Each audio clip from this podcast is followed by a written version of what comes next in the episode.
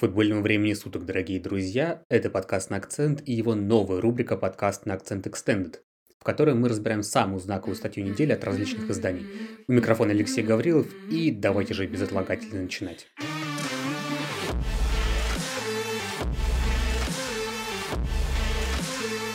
Но вначале несколько анонсов и организационных моментов. Во-первых, э, анонсированный нами ранее выпуск с итогами прошедшего тура от Влада Губина выйдет в текстовом варианте, поэтому подпишитесь на сообщество английских акцентов в ВК и в Телеграме, чтобы не пропустить анонс. Во-вторых, мне хотелось бы поблагодарить вас за столь живой отклик на наше возвращение. У нас уже вышел разбор матча тура с Владом Губиным, а также новостной выпуск от Самеда Аскерова. Поэтому, если вы вдруг их пропустили, обязательно посмотрите на YouTube или послушайте на тех платформах, на которых вы привыкли нас слушать. К слову, Самет уже готовит для вас новый выпуск новостей, который должен выйти в это воскресенье.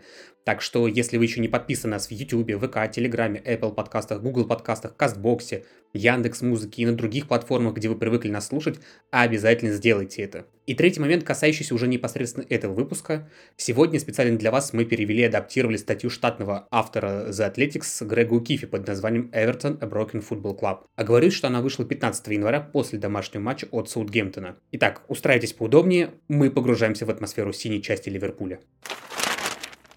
В Эвертоне гордятся тем, что являются клубом первых. Основатели футбольной лиги в 1888 году, а через 104 года премьер-лиги, первый клуб, которому был вручен трофей чемпионата лиги. В субботу, когда ледяной зимний ветер обдувал Гудисон парк, первый специально построенный стадион английского футбола. К этому списку добавились два нежелательных события. Впервые правление Эвертона было приказано не посещать стадион в целях собственной безопасности. И впервые с 1958 года команда проиграла 4 домашних матча подряд. Если в Boxing Day был шок от э, позднего удара Вулфс, э, затем ярость, когда Брайтон разбушевался 3 января, то в субботу на знаменитом старом поле поселилась тревожная смесь отвращения, уныния и страха, когда Саутгемптон, находящийся на самом дне турнирной таблицы, стал последней командой, которая, так сказать, провернула нож. Эвертон опустился на 19 место, сравнявшись по очкам с клубом с южным побережья и Вестхэмом. И хотя до конца сезона остается еще половина, есть основания опасаться, что это может стать началом их прощания с премьер-лигой. Менеджер соперника Натан Джонс после этого матча сравнил игру с э, матчем чемпионшипа по своему физическому характеру. И бессонные ночи на синей половине Мерсисайда будут вызваны тем, что есть все шансы, что следующий сезон они проведут во втором эшелоне – Мрачная статистика набирает обороты. В последних 13 матчах Эвертон потерпел 10 поражений во всех соревнованиях. Всего 3 победы после 19 матчей лиги в этом сезоне. Это рекордный показатель за всю историю команды. Их скромное количество очков, а именно 15, является с учетом современных трех очков за победу самым низким в истории – этот показатель был достигнут только в 1951 году, когда они в последний раз вылетали из высшей лиги. Добавьте к этим предзнаменованиям фанатскую базу, все больше охваченную яростью и токсичностью, которая угрожает затушить дух непокорности, который помог клубу победить падение в прошлом сезоне, и мало признаков того, что у Фрэнка Лэмпорда есть средства на привлечение новых игроков.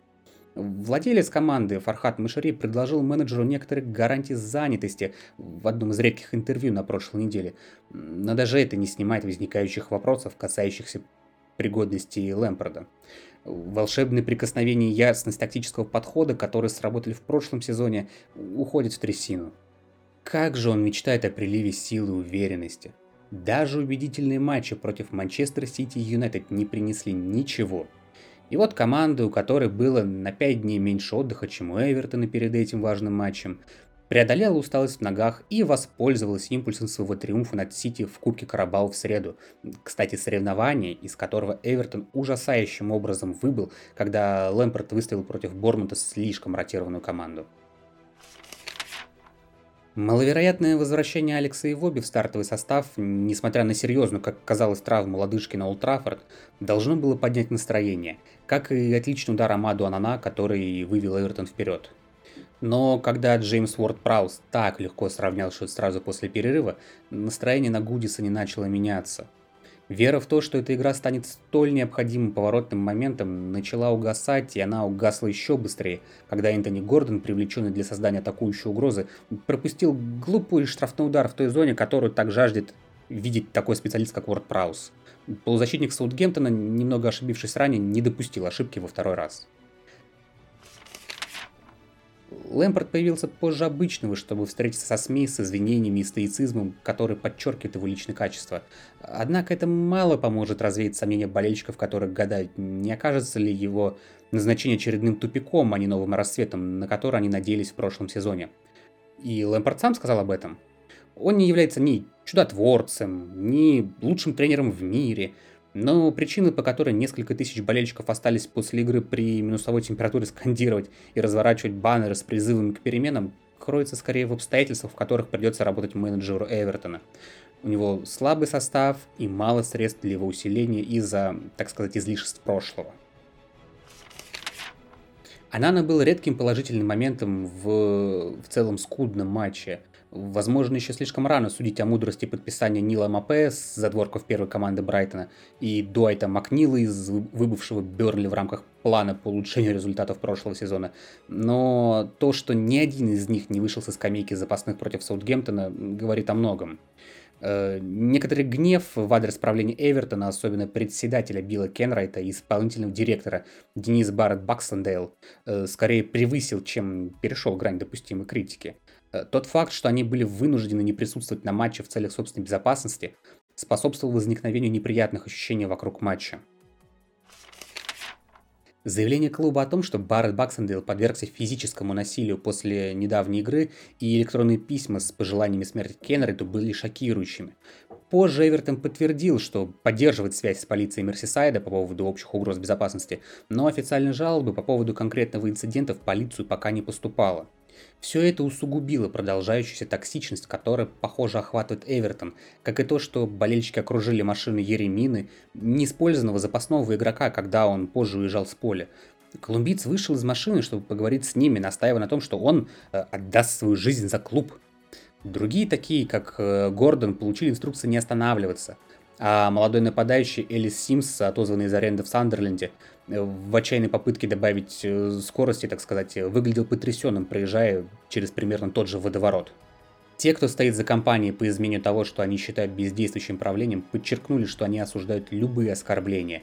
И части компании направлены на возрождение тех зажигательных приветствий командного автобуса перед играми, которые оказались столь мощными для морального духа в апреле и мае прошлого года но в этот раз на Гудисон Роуд было заметно меньше болельщиков, а способность большинства болельщиков оказывать слепую поддержку увяла после штрафного удара Уорд Прауза. Возможно, это потому, что сейчас январь и впереди еще достаточно игр.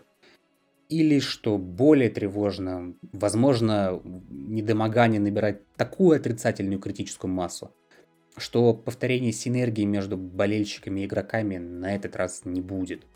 Если это так, то понижение в классе станет еще более очевидным. Страх заключается в том, что Эвертон сломан, и сейчас никому не под силу собрать его по кусочкам. Ну что, друзья, как-то вот так Грег Укиф описывает происходящее вокруг Гудисон Парка. Мне кажется, что Эвертон действительно максимально близок к тому, чтобы оказаться в чемпионшипе. Это грустно, очень грустно признавать, но еще в прошлом сезоне мы с Самедом и Владом поднимали тему рисок, и еще тогда у нас завязалась жесткая дискуссия на их счет. И мы ничего хорошего не могли тогда сказать о подопечных Фрэнка Лэмперда. Вы знаете, я бы и рад сказать, что команда по всем признакам готовится отправиться проходить э, горнило чемпионшипа, чтобы потом, как э, Феникс, возродиться из пепла. Но мрачная история говорит нам о том, что оттуда возвращаются далеко не все – Сколько времени для этого потребовалось тому же Ноттингем Форесту? Где те же Чарльтон, Болтон, Миддлсбро? И это только те команды, которые я вот на вскидку вспомнил из э, некогда участников АПЛ с того момента, когда я только-только начинал смотреть э, английский футбол в середине нулевых. Да, Эвертон имеет богатую историю, но, как мне это видится, судьба не использует это в качестве аргумента. Желаю ли я пройти риском через такой путь? Однозначно нет. Я в этом плане заинтересованная сторона. И если, допустим, что-то не так пойдет у Манчестер Юнайтед после смены владельцев, я буду всячески топить за то, чтобы дьяволы остались в ВПЛ. Потому что я знаю, что из чемпионшипа и лиг ниже возвращаются далеко не все, как я говорил. А потому желать чего-то такого другой команде я ни в коем случае не буду. Но, опять же, для судьбы это тоже не аргумент. Я не знаю, поможет ли чем-то увольнение Фрэнка Лэмпорда. Э, я посмотрел игру Эвертона против Вестхэма.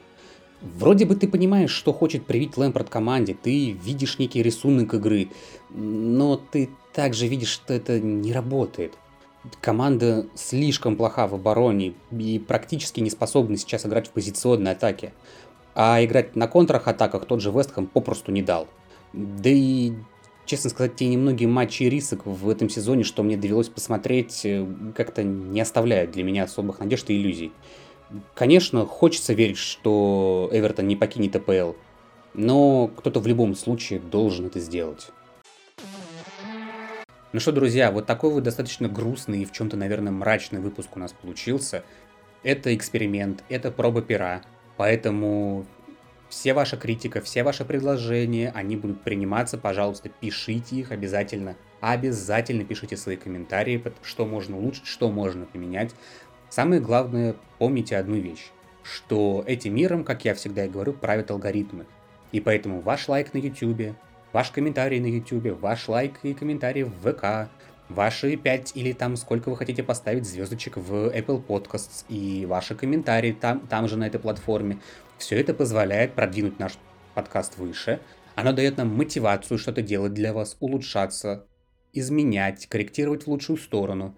И что самое главное, мы видим, что, это, что вы не безразличны к нашему проекту, что, черт подери, как минимум, э, мы вызываем у вас какие-то эмоции, если так можно выразиться. И хочется, конечно же, верить, что это будут эмоции позитивные, но вы знаете, мы, в общем-то, вполне не чураемся того, чтобы нас критиковали так, что у нас горели уши.